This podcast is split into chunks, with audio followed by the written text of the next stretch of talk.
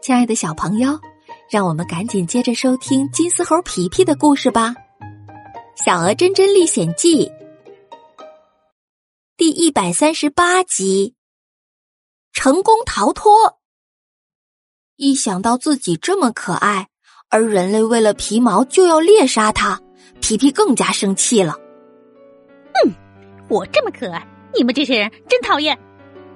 小金丝猴的脾气上来了，气得直跺脚。珍珍在一旁安慰着皮皮：“不要生气了，皮皮，我们已经躲开他们了。你自己也要注意，一定要保护好自己。”他用手轻轻的拍了拍皮皮的肩膀。爱从天空降落下来，看着正在生气的皮皮，歪着脑袋，有点疑惑：“这些人好奇怪啊！”到山脚下被野猪拦住以后，并没有想办法要上山，而是在山脚下驻扎起来，也不知道他们要干什么。爱说完了，珍珍也很疑惑，毕竟之前遇到过人类，可没有这样的耐心啊。他们都是追得特别紧的。算了，没有追上来也挺好，正好咱们休息一下。就算是我这么长途跋涉的，也很累的。特特看到危险解除了，就把背包卸下来，坐到了地上。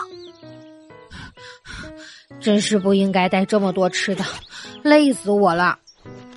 说完了之后，特特打开背包，拿出里面的水果，大口大口的吃了起来。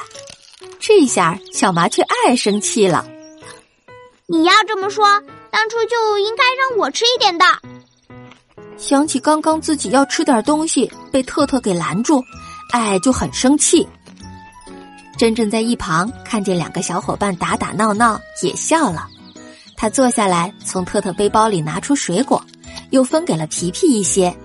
小伙伴们就靠在山崖边，你一言我一语的开始聊天。听到珍珍给他讲了出来的原因，还有他们之前的经历，皮皮才明白过来，为什么这三位小伙伴对付人类会这么有经验。皮皮表示非常敬佩，啊，你们真厉害，经历过这么多惊险的事情。皮皮的眼睛里满是憧憬，可是珍珍却很无奈的摇了摇头。啊，你可不要羡慕我们，如果不是有重要的事情，我们也不想经历这些。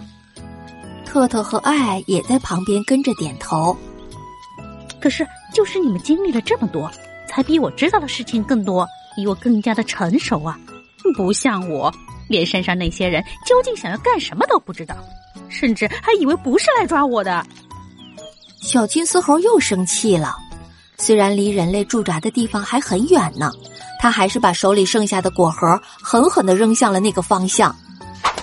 珍珍想了想，嗯，这可能就是以前妈妈常说的“有得必有失”吧。我们得到了什么东西？同时，也是失去了什么东西。特特觉得珍珍的话很有哲理，连忙记在了自己的书上。亲爱的小朋友，这些人类到底想做什么呢？小伙伴们暂时逃脱了，但是真的就安全了吗？让我们接着收听下面的故事吧。